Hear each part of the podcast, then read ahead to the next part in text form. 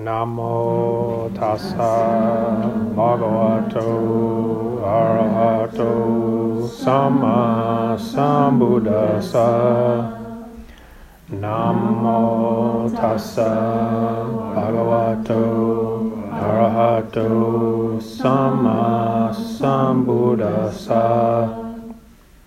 Namo tassa bhagavato arahato Sama Sambuddhasa Buddham Saranam Gacchami Dhammam Saranam Gacchami Sangam Saranam Gacchami Dutiyampi Buddham Saranam Gacchami Dutiyampi Dhammam Saranam Gacchami.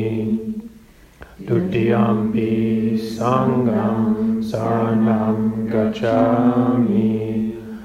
Satyampi Buddham Saranam Gacchami. Tatyampi Dhammam Saranam Gacchami Tatyampi Sangam Saranam Gacchami. Panatipata Viramani Sika Padam Samadhyami. Adinandana Viramani Sika Padam Samadhyami Abrahmacharya Viramani Sika Padam Samadhyami Musawada Viramani Sika Padam Samadhyami Sura Meraya Maja Pamadatana Viramani Sika Padam Samadhyami Sadhu Sadhu Sadhu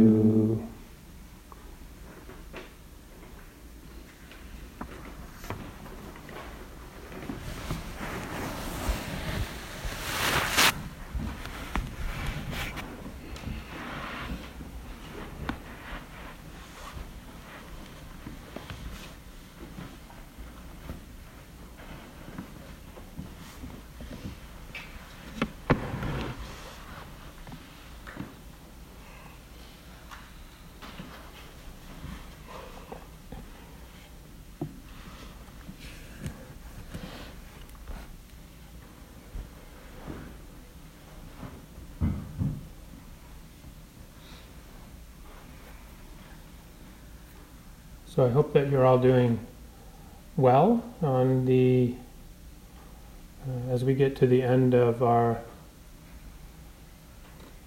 third day together. Um,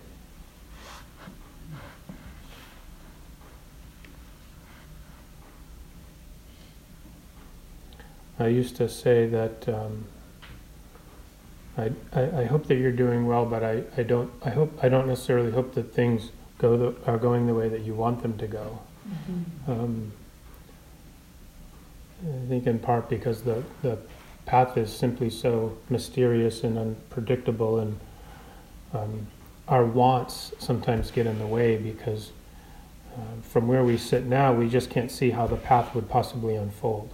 The, so much of it is before us. This is, I think, one of the the big lessons of the Dharma is that uh, the path is going to keep cal- recalibrating our wants, in a sense. And also that some part of us is going to f- probably fight against that. I think, I think to some degree my, my uh, talk tonight explores that idea, though I, I don't think I've stated it explicitly in the talk itself. I think that um, that way of uh, thinking and relating to the path is is in there.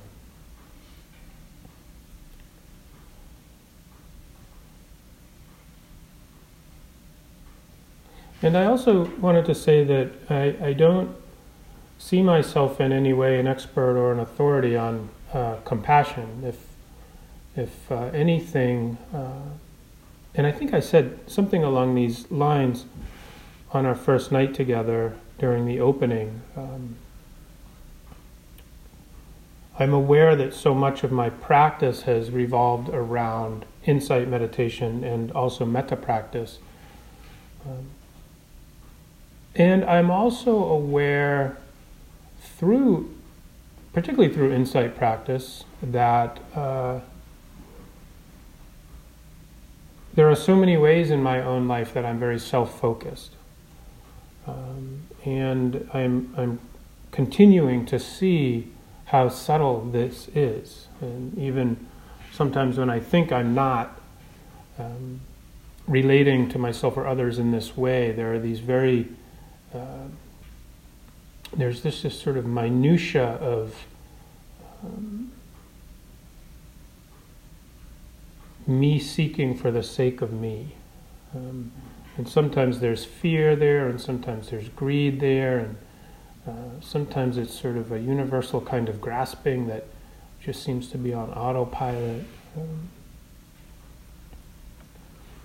and, and, and I'm comfortable saying that as my practice develops and as years go by and as life experiences accumulate, um, I'm also finding myself in a significant reevaluation of what this path is um, and what is important to emphasize in the Dharma and uh, what is important to work on uh, within myself as a person, as a teacher.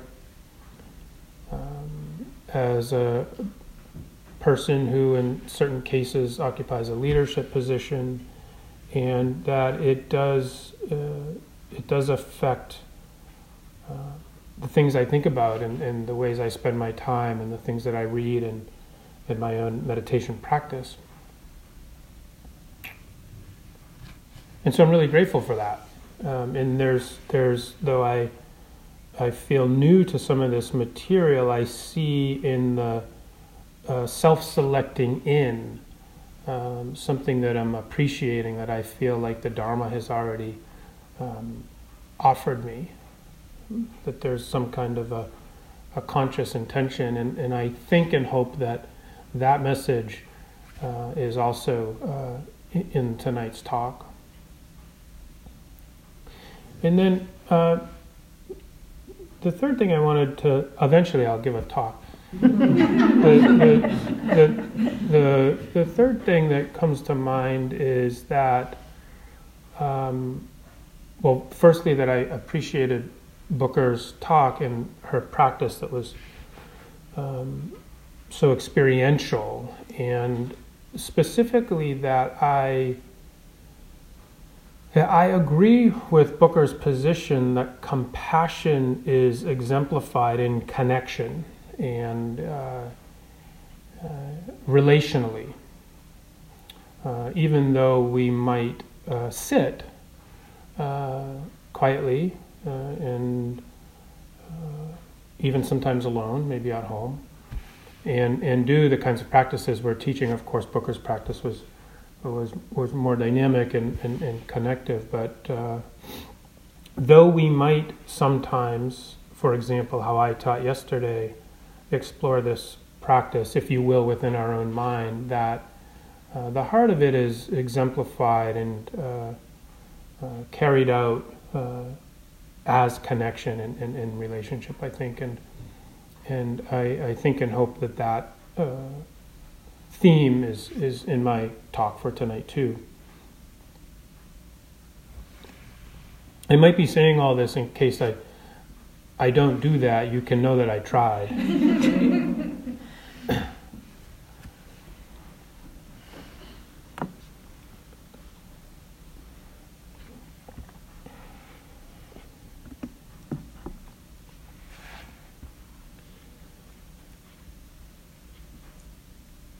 So, the first question that, that comes up for me is uh, what is the purpose of insight? Insight as a realization, but also what is the purpose of insight meditation? And I could say just as easily, what is the purpose of this path we're on? And we may very well define this path differently, and, and I think that would be appropriate. And so when I use that uh, term or frame, I use it uh, more so generally to refer to the Buddhist path, to refer to meditation practice, the development of sila or integrity or ethics, the development of wisdom. And for me, there are two possible uh, answers to that question, and I don't think that they will um, at all be uh, new to you or, or, a surprise in any way. Uh, the first is to be free of suffering, to be free of dukkha. And we could say that this represents the arahant ideal, which is a, if not the primary archetype in, in Theravada or Hinayana Buddhism, this um, idea that we as an individual can wake up uh, through uh, certain kinds of understandings, uh, generally that accumulate over time, and they culminate with uh, specific kinds of experiences and insights that uh, free us from the confusion that creates human distress. Uh, and we are the beneficiaries of that. We suffer less.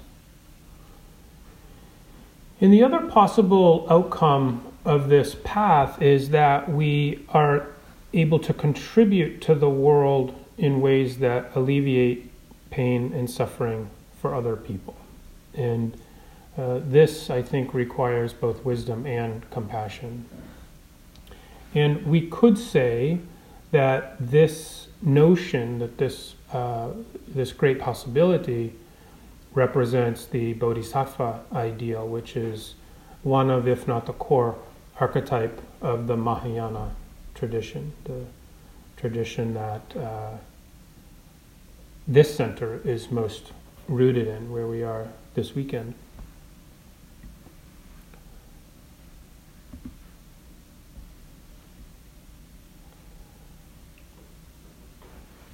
Though the Hinayana and Mahayana are associated with these different archetypes, uh, both the Arhat and the Bodhisattva, in my view, these are uh, points of emphasis within these uh, different traditions. And I believe that the Dharma, when both um, expressed most authentically and um, uh, when it's in, when it's most uh, well developed, manifests as both wisdom and compassion, uh, regardless of tradition.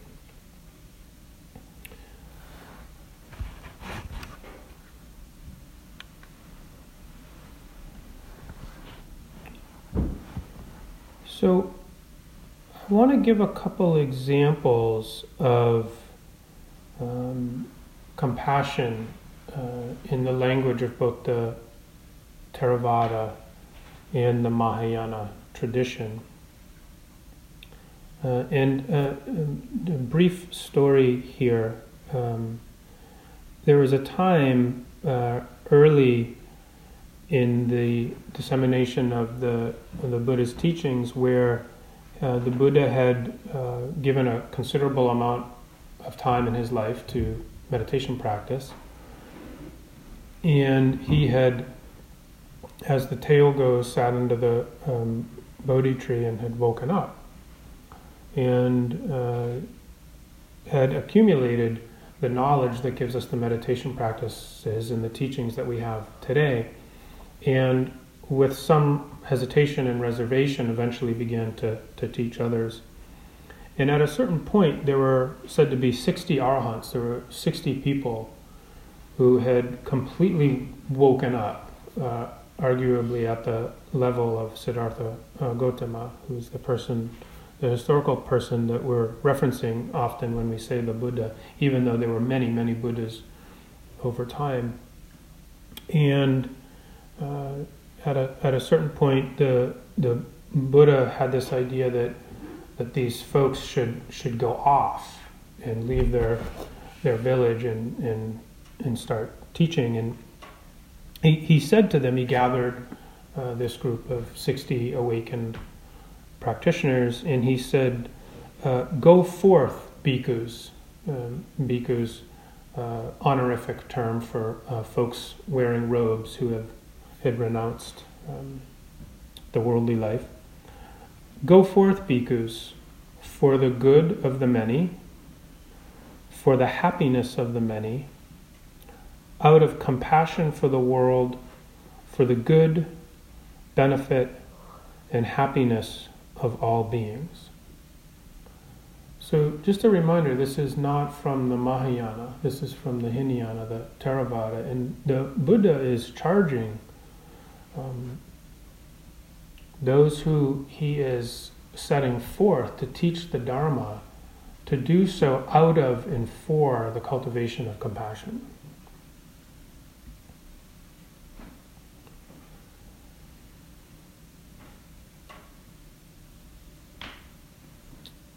In the Mahayana uh, tradition, a tradition that I have less experience in, um, though I, when I was leaving the house the other day, I grabbed a, um, a Mahayana text, and the same text was when I got here. It was on my table in my room, so I figured, well, I better pay attention to that that book. And uh, maybe there are some others around the building. Maybe you've seen them. The 37 practices of uh, bodhisattvas, and and these are slogans for reflection that would would guide the uh, the practice life of a of a practitioner. So the, the first of the 37 uh, practices of bodhisattvas is written this way. Having gained this rare ship of freedom and fortune, uh, this, this vessel of a human body and this precious human birth, having gained this rare ship of freedom and fortune, hear, think, and meditate unwaveringly night and day in order to free yourselves and all others from the ocean of cyclic existence, from the ocean of samsara, from the reality or truth of suffering. This is the practice of bodhisattvas. and in the sixth practice of bodhisattvas, and here I'm paraphrasing,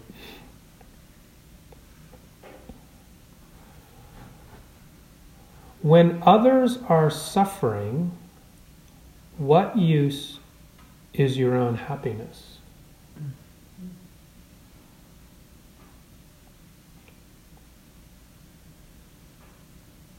Just that question we could we could really work with for um, for some time uh, or until its its full maturation, whatever that would take. When others are suffering, what use is your own happiness? Therefore, to free limitless beings, develop the altruistic intention. This is the practice of bodhisattvas. There's a, a, a place in the Zen liturgy, and maybe in the, the Tibetan liturgy too, um, where, and I would have to paraphrase, where it says, um, beings are numberless. Beings are numberless. I vow to save all of them. I vow to save all of them. Which is such an impossibility that it, it functions like a koan and it throws the mind into this place of non concept. Like, how, and, and hopefully, in, in, in, the, in the disrupting of the uh, the concepts of thinking mind, something else comes forward, and we just we connect with the interest of wanting to be that helpful, right? Um, you might remember um, when I was speaking yesterday that I that, that, I referred to a place in the Pali Canon where um, the Buddha was described at a certain place as, as being a great helper. Right? He had become a great helper. So, in the in the Visuddhimagga now, in in our tradition, in the, in the Theravada or Hinayana tradition, um, there is a section in the in the, in the Visuddhimagga is a uh, it's a it's a later commentary and uh, collection of, of, meditation instructions that are found uh, throughout the the Pali Canon, and there's a section on the four uh, Brahma Viharas, which Booker also gave a I thought a really good introduction to today, and um, in in this part of the text, the, the Buddha tells us how to practice uh, metta and compassion. And he says to first, well, he says to first take a bath and get clean. So hopefully. um, and uh, he then says to reflect on the dangers of not cultivating metta reflect on the dangers of not cultivating compassion. Um, and I think without saying it so explicitly, um, and I don't know if this is true for, for, for Booker, but sometimes like when I hear um, the, the compassion teachings being taught and when I am giving them m- myself, I, I feel uh, between, like underneath the words, I'm saying, let's be clear about the danger of not cultivating compassion. Mm-hmm. Right? And when I hear, it like when I was listening to Booker earlier, I'm thinking, oh, if we don't cultivate compassion, the change we seek is not going to happen. Right? And individual and collective and systemic pain is going to go on unending. Right? So, I want to share a few thoughts um, that I think could be dangers of not cultivating compassion. And, and just to be clear, that, that this short list doesn't come from any any text. So, um, one danger might be that uh, other beings, humans, and and maybe even non-human beings, feel isolated and alone and unprotected.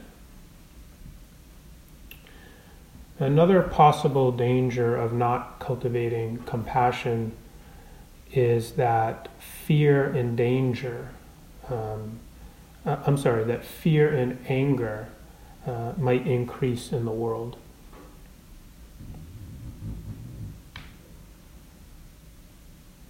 A third danger is that we might lack the beneficial and pleasant changes in brain chemistry that coincide with compassion. It's sort of an unusual for teaching for me, and you'll see later um, that I I, I, um, I, try to follow up on that with some uh, some science, which is not um, typically not of interest to me, and, and often not a way that I I teach either. A fourth danger of not cultivating compassion is that wisdom and freedom are compromised within ourselves and others.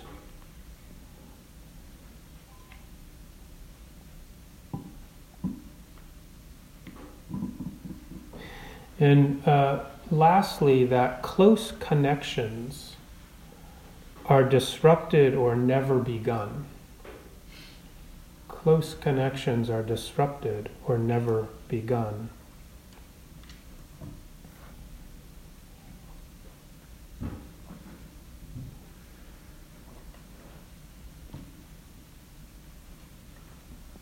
So we can see in another passage from the Pali Canon what reads as almost a response to the dangers of not developing compassion in two verses, uh, two consecutive verses of the Dhammapada, we see the interrelationship between wisdom and compassion, and also we see the relationship between self liberation in the actualization of freedom for all beings. In one phrase, it is written, one who, while themselves seeking happiness, does not oppress with violence other beings who also desire happiness, will find happiness hereafter.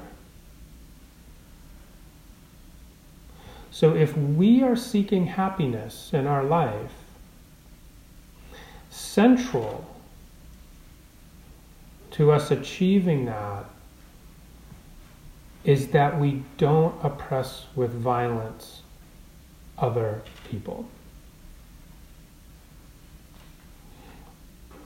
And some people don't identify with violence based on their interpretation of that word. I might challenge that view and argue that we are all, in ways, prone to violence. So we could just put in there anger or um, inducing fear, right? So the idea is that as we um, we move away from the creation of those mind states and the actions connected to them, our own goals for happiness and well being are more likely. Okay? In the inverse, of course, one who, also from the Dhammapada, one who, while themselves seeking happiness, does not. Oh, did I do the same thing twice? I may have read the second one first.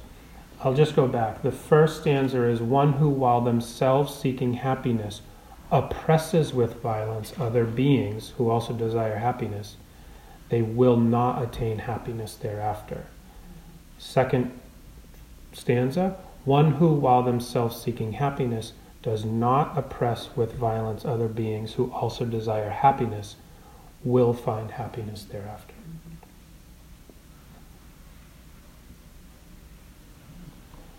So for me, these kinds of uh, stanzas in the Dhammapada express the kind of compassionate um, well wishes of an enlightened mind. What I want to emphasize here is that this is a mind not caught in perseverating thoughts of self, me, I. At which, by the way, even though yesterday I said it's totally fine that we're thinking, and uh, and it is, um, and, partly um, because the energy of that kind of self-referential thinking has to burn itself out, and it does on occasion burn itself out. And when it does, when there's not so much self referential thinking, there's not so much me or I. At this stage in our practice, we have a vested interest in the welfare of others. It's much, it's much easier, right? So, uh, prior to this, there's what, what I like to just call human confusion. It's not, it's not really anyone's fault, even though we can take uh, interest in and responsibility for understanding how this works personally, communally, socially, culturally. Um, it's so dynamic. It's it's so complex. It's so um, it's so historical. It's so conditioned um, that it's hard to point at one uh, one place of fault, right?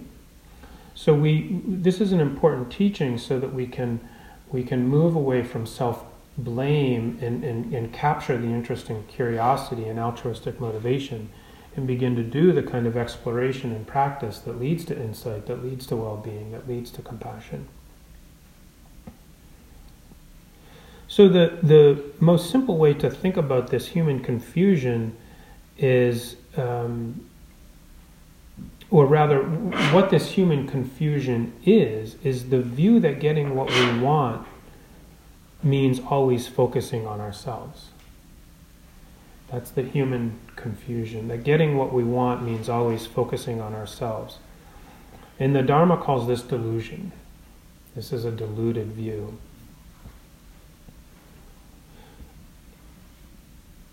Likewise, and I think this is important because uh, of our uh, of our um, our tradition, if for those of us who identify with the Theravada, there is the notion sometimes supported by narrow translations of Theravada doctrine that dispassion for the world will result in personal freedom. In fact, we're told that it will, that dispassion for the world will result in personal freedom. And so, therefore, compassion runs the risk of being a kind of side project that derails one's own freedom.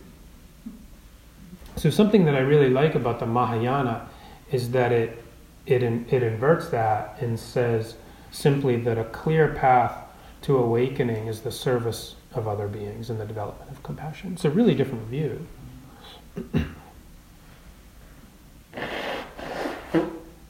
So, despite this, this Theravada emphasis on, on dispassion and self awakening, um, I think that if what we want to experience is beneficial and liberated mind states, care for others will directly support that.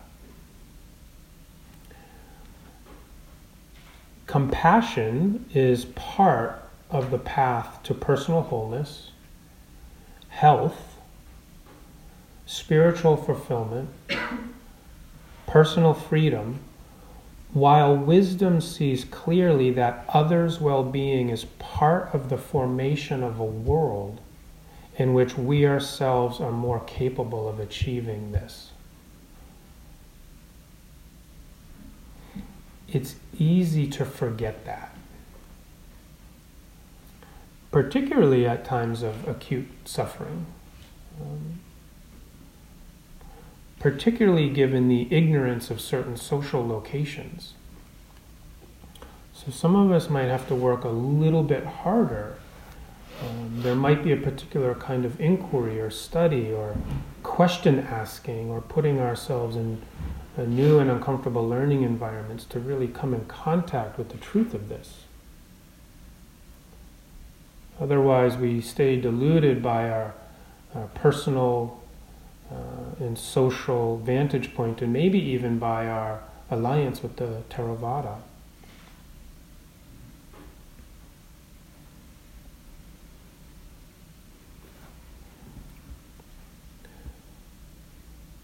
Okay, so now we're moving on to Darwin, who doesn't usually show up in conversations of compassion. Nor do I have a whole lot of interest in. However,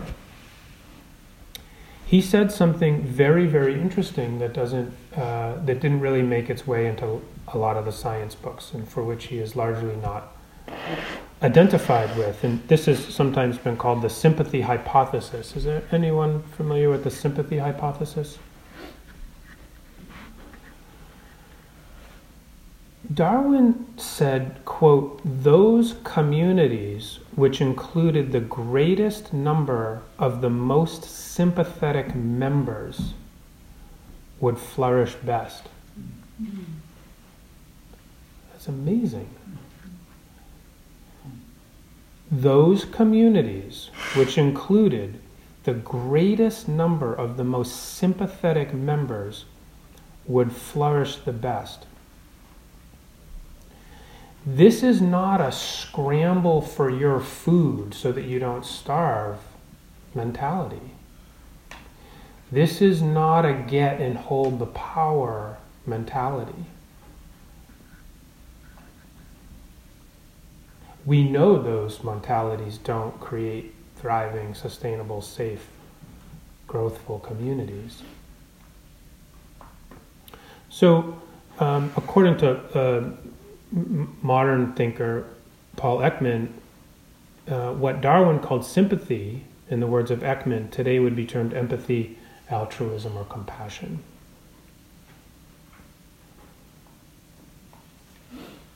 So this uh, this sentiment is uh, inherent in my own interest in uh, exploring and creating what I'm calling communities of care, where any particular kind of community can become an example to other communities, and how together come together as we have more of these kinds of communities, um, they can create a kind of care that embodies models and, and, and protects the well being of all people. So, what Darwin was saying was that sympathy or compassion is an imperative for healthy communities, and that there is a biological basis for it.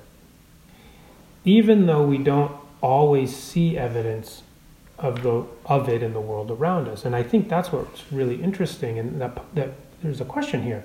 Like, if there is actually a biological imperative, why don't we see more of it? Right? So, this is a, I think this is a useful question. Why don't we see more of it?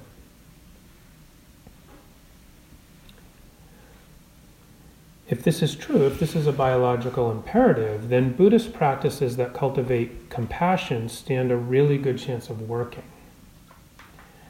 because we would arguably be nurturing an innate potential.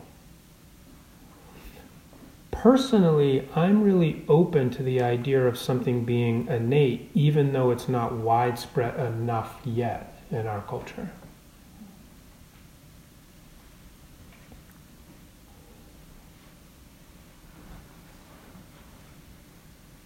One additional point that I'd like to make is that compassion can be cultivated not only through meditation practices, but by choosing to put ourselves in proximity to suffering where others might benefit from or rely on our care. Uh, this is a choice we can make. We might even come to see it as an opportunity that we can find. Perhaps it's something that we seek out. We can also read, we can study, uh, we can learn about the ways that people who are different from us suffer, perhaps in ways that we do not ourselves suffer. When we have the opportunity for friendship with others whose social location or life path in any way differs from us, and they volunteer to share with us something about their life path or their suffering, we can listen and more than that, we can reflect on the implications of their suffering and what we can do about it from the places we occupy in the world and within our own communities.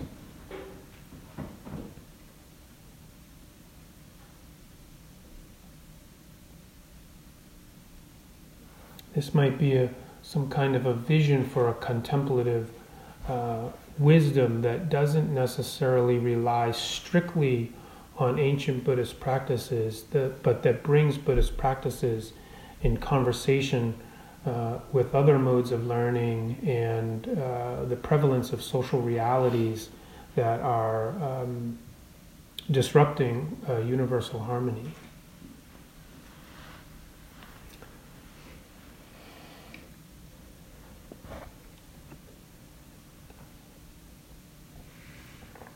Clinician Paul Gilbert writes We need compassion because life is hard.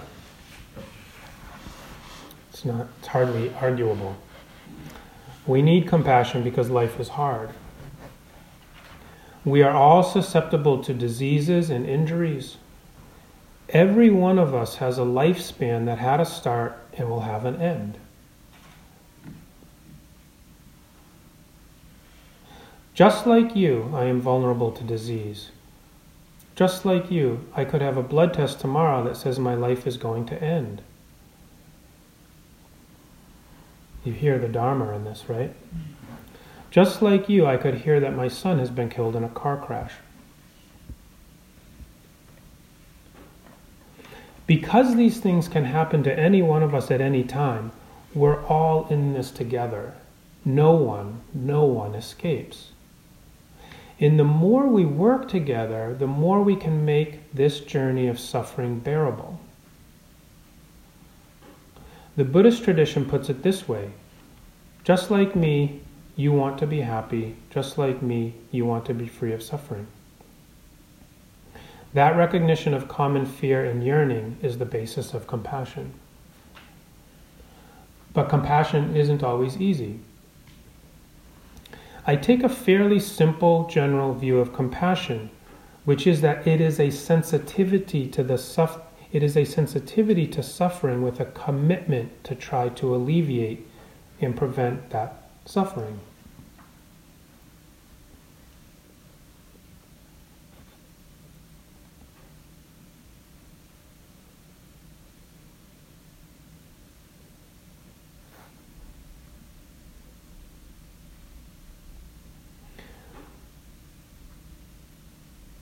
Life experiences, this is the same passage.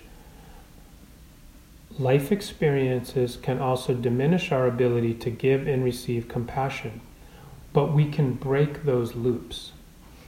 We can change our conditioning, the Dharma teaches us. We can break those loops by becoming aware of our own awareness we can then begin to deliberately cultivate compassion by learning to cultivate compassionate attention, compassionate thinking, compassionate feeling, and compassionate behavior. We learn to be open to suffering in others as well as to suffering in ourselves. And then we act to alleviate suffering.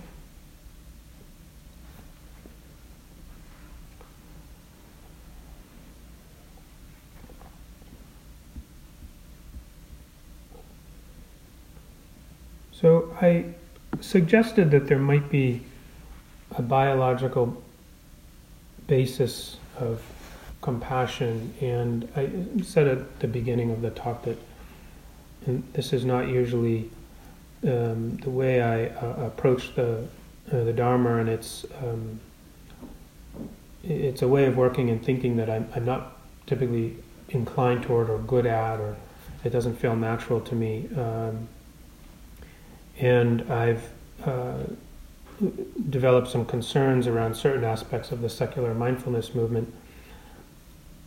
But there's, for me, some very interesting writing and, and research uh, being done in the area of compassion that, that I feel that's really compelling to me. And so I want to share a little bit of that with you.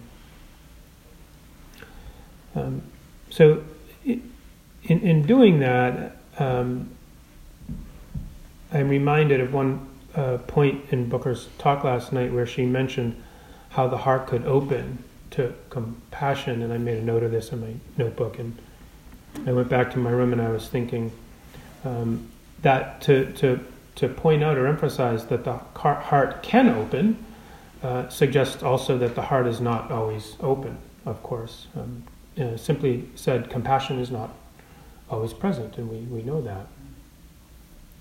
Um,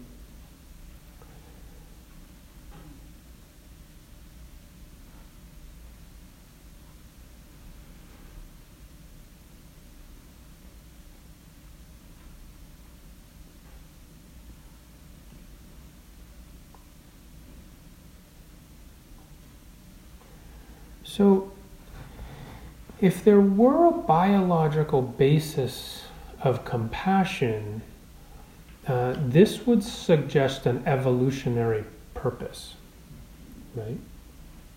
So we could we could maybe even in, in build an argument that pushes compassion way to the front of our agenda as those interested in uh, personal liberation and a kind of social harmony or social freedom. Uh, some research has shown that if we feel compassion, our heart rate slows down, and we secrete uh, the bonding hormone oxytocin in regions of the brain linked to empathy, caretaking, caregiving, and feelings of pleasure light up, and that the result of these accumulatively um, make us wanting to move toward other people, to be with other people.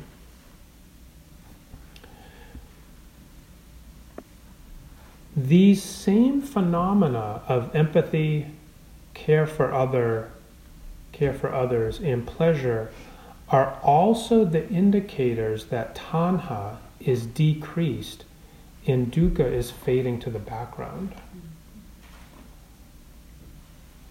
These mind states foreshadow the awakened mind. These mind states uh, are often uh, equivalent to what we call the awakened mind.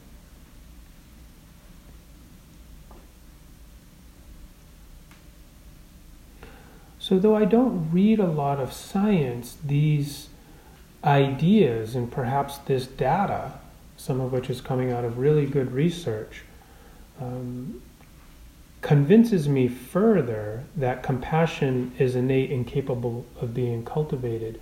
And it does raise my confidence in the practices that we're doing.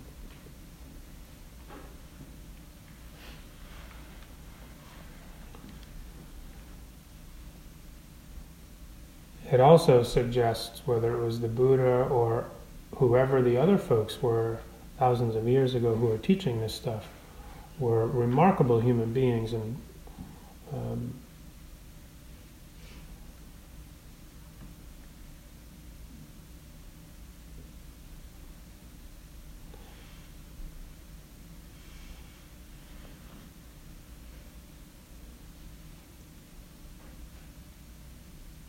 it still strikes me as remarkably uh, refreshing in a way that there are people who spent their whole life advocating on behalf of something like wisdom or compassion. Like that that's what people did. That was a career path, right? That's how people live their life.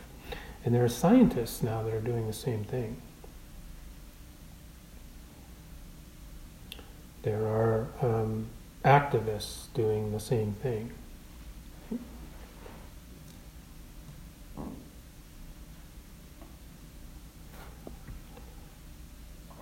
So,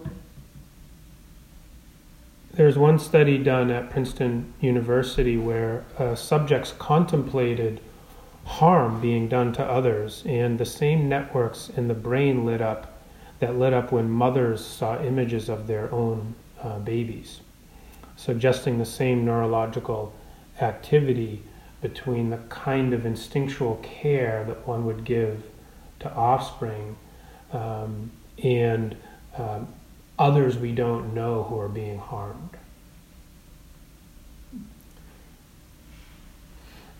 This suggests counter to much of evolutionary science that compassion isn't a rare and kind of lucky phenomena but rather, again, may very well be an innate human response. Again, so why don't we see more of it? The Dharma has a theory for this, which is that the three root poisons of greed, hatred, and delusion function to block the arising of compassion.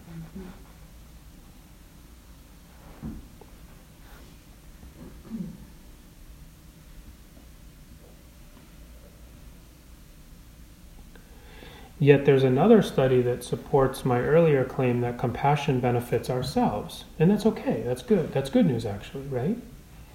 Um, and this disqualifies, in a sense, the learned view that seeking pleasure, which is greed, is the best way to guarantee our own happiness. So, in this study uh, done at Emory University, uh, people's brain activity was recorded when they were given the chance to help someone, to do something uh, that someone else needed or benefited from. While helping others, the part of the brain that showed activity was the same part activated by a variety of other pleasurable experiences. So, what we see in this is that what the brain experiences from things like generosity and compassion are equivalent to a lot of the other pleasurable activities that we seek in our life. But we don't tend to run around like always looking for the, the next way to be generous or kind or compassionate. Right? He's like, hey, Sally, what are you doing today? Oh, man, I'm just sitting on my couch trying to think about. I'm trying to get like five people I can be super generous today. You got any ideas? Has anyone been super generous to Fred lately? Right? And it's like, that's no, we don't think that way, right? So, what's important to point out, I think, is that if we learn to focus on the type of pleasure that comes from generosity and compassion, we negate many of the views that underlie selfishness and greed. We are learning that there are altruistic ways of feeling good. So we don't we don't do more of these activities because a teacher or a textbook or a data from a research project told us it was beneficial. We do it because we have a direct experience of the truth of that. Furthermore, because of this, we are weakening the underlying conditions that support tanha, directly countering the causes of dukkha. This reveals one of the laws of Dharma that in the absence of dukkha, the mind is more prone to insight because with grasping abated, the hindrances are less likely to arise.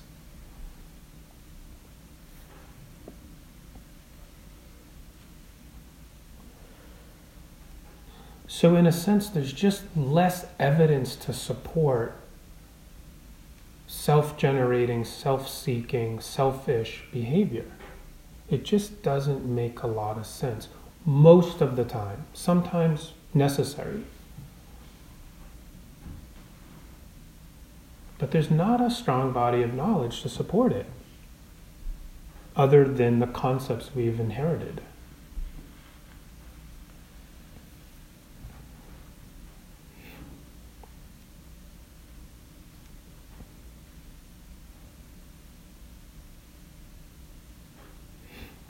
Before coming to Wonderwell, I stopped um, in my my town, my um, partner and I had the opportunity to um, uh, take ownership of a home, a very old home that was built in 1776. And uh, it needs a lot of work, and we have friends over there, um, carpenters, are doing work. And uh, I was uh, I was just answering some questions that they had, and um, when I was leaving, I was standing with, with, with two folks, and one of them said, um, Do you have any plans for that old island that's in the garage? And there had been in the kitchen, a kitchen island, and we had taken it out and stored it in, in the in the garage. And you know, I told him at one point, I said, "Don't throw it in the dumpster; just put it in the garage," because the the New England carpenter and me, and you know, I wanted to. I don't want to throw anything away. I want to.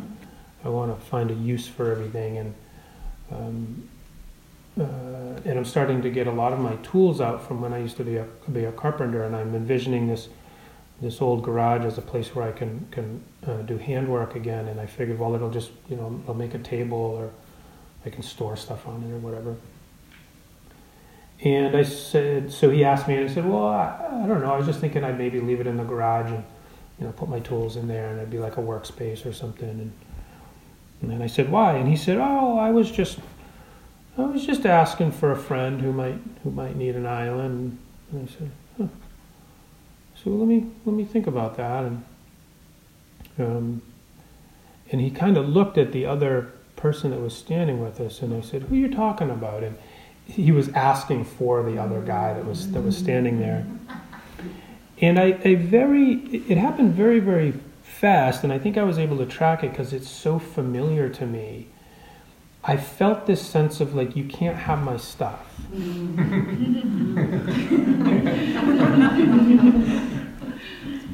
um, and it was a little bit more detailed than that. It was like, there, there could be a really good use for this that will benefit me, and I could give this thing away, but then there could be a time when I resent giving it away because I just I won't have it, and there will have been its use will would have revealed itself, and then maybe I have to buy the thing or I have to build the thing, and that will take time or that will take money, and there's this there's this kind of justification, and it's quite logical, and uh, and it has a con- like I can feel the mind and body kind of tightening. Mm-hmm. You know, it's it's like this. It's like.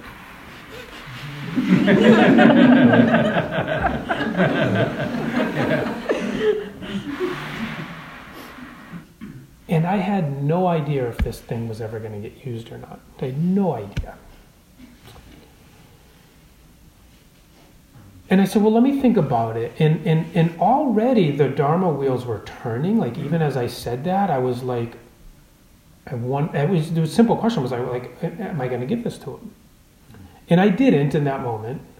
And I walked away. And I said, I'm, I am going to think about it. I said, I said, I'm going to kind of map out the garage and try to figure mm-hmm. out like how much storage I need and how many tools I have. And I thought that would be a very practical way, almost you know, I could almost turn it into an arithmetic problem and just see if the thing will fit in the garage once I get my tools in there. And if it doesn't fit, someone else can have it, right?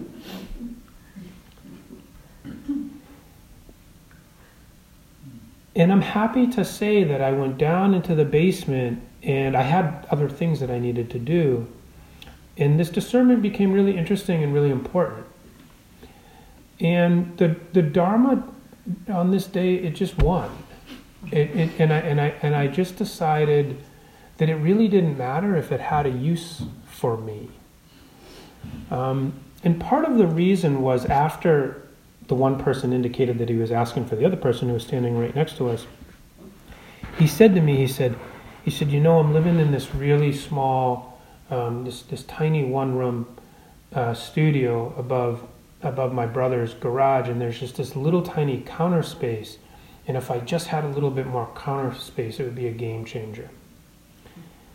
And I remembered, um, it wasn't that long ago, I remembered living in this tiny one room space above a wood shop with a little wood burning stove, no, no, stove, no actual stove to cook on, but a plug in um, cooktop that would, was really used for heating things, not cooking. Um, and I just and, and, and, you know again we make assumptions sometimes and I don't I don't totally you know I don't know much about this person's living situation. But I had this sense that this person really needed it and would really appreciate it. And that's what came through you know fortunately. And it was a little bit cognitive which is okay but I had this sense like I think it would feel really good. I bet you that it would be really good for me to give up this thing, right? And I bet it would be really good for them to have it. And I turned around and I walked up back up to where they were, and I said, I said, I, I said, you should have the, you should have the kitchen island. And he said, really? And I said, yeah, I really want you to have it. Um, and he said, well, why don't you think about it? And I said, I thought about it. I really want you to have it. You know, because it was only like five minutes later. and, um, but before I had said that to him, I went and I kind of checked it out, you know.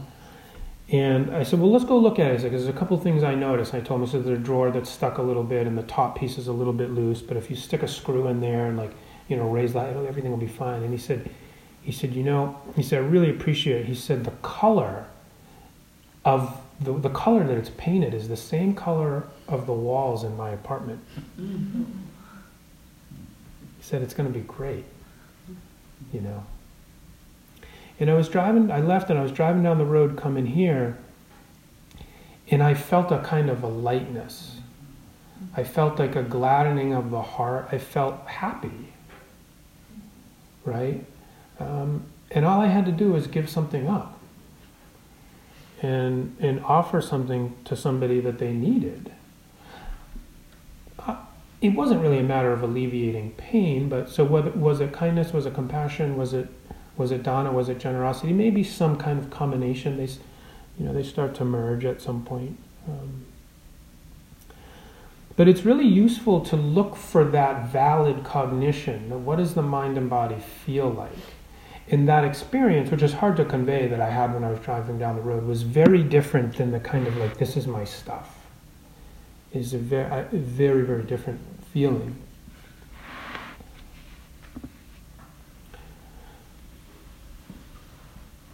So, in closing, I, I just, I, if I haven't done it already, and I, and I think I alluded to it, I want to, I want to, I want to say something about wisdom and compassion together. Um, and and, and, and I, I, I, I want to share with you something a student said on, on a Skype session um, the week before last. He said, he said to me, he said, it was kind of like a statement, he sort of figured it out. He said, You know, Chris, he said, compassion comes from humility not self. Selflessness, he said. So, and I wrote it down and I said, Can I use that in my Dharma talk? And I, went, and I was thinking about it. And wisdom, which is revealed in anatta, not self, in which reveals anatta, is literally selfless. Wisdom understands the not self nature of phenomena, that conditioned things are not permanent and independent. And that mind is more prone to selfless behavior. We become less interested in taking and keeping things for ourselves solely for the purpose of possession, whether material or in the form of feel good sensations. The mind can naturally can more naturally open to compassionate thoughts and feelings. A little while later in the conversation, the student said, When you are selfless, you are probably not very attached. You know, it's like a revelation. So when you're selfless, you're probably not very attached. Attached, as it's used in Buddhism, is always self protective or self generating. So to be unattached opens a space in which different mind states can arise, and one of which is compassion. Interestingly, I think this also points to the relationship between compassion and ethics, into the question as to whether compassion as to whether compassionate thoughts or feelings lead to altruistic actions. And I think this came up in our Q and A this morning. I think maybe, um, I think maybe Rachel had alluded to this at least, if if not explicitly. Social psychologist Daniel Batson describes a developmental milestone for humans consistent with the Buddhist teachings. Batson claims that there are times that when we encounter people in need or in distress, that we try to imagine. Let me say that again, excuse me. There are times that when we encounter people in need or in distress, that we try to imagine what their experience is like. This perspective taking goes beyond our learned and conditioned view of things. Batson explains that this is, quote, not only one of the most human of capacities, it is one of the most important aspects of our ability to make moral judgments and fulfill the social contract. When we take others' perspective, we feel an empathic state of concern and are motivated to address that person's needs and enhance that person's welfare sometimes even at our own expense.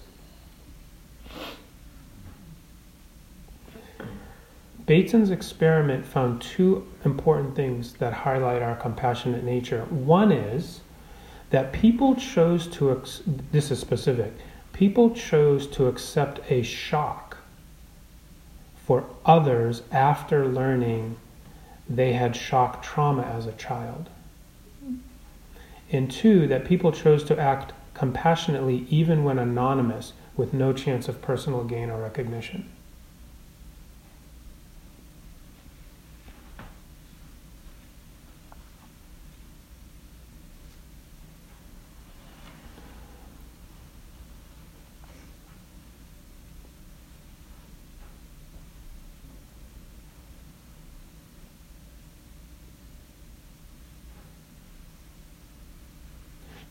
Buddhaghosa, who compiled the Visuddhimagga, which I referred to earlier, said, when, when there is suffering in others, it causes good people's hearts to be moved.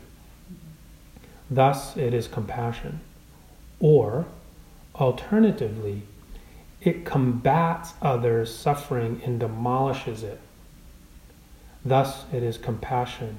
Or, alternatively, it is scattered upon those who suffer or extended to them by pervasion. Thus, it is compassion.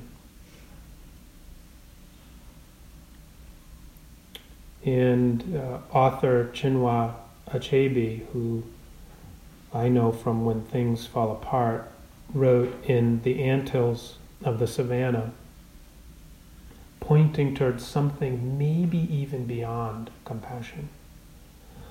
While we do our good works, let us not forget that the real solution lies in a world in which charity will have become unnecessary.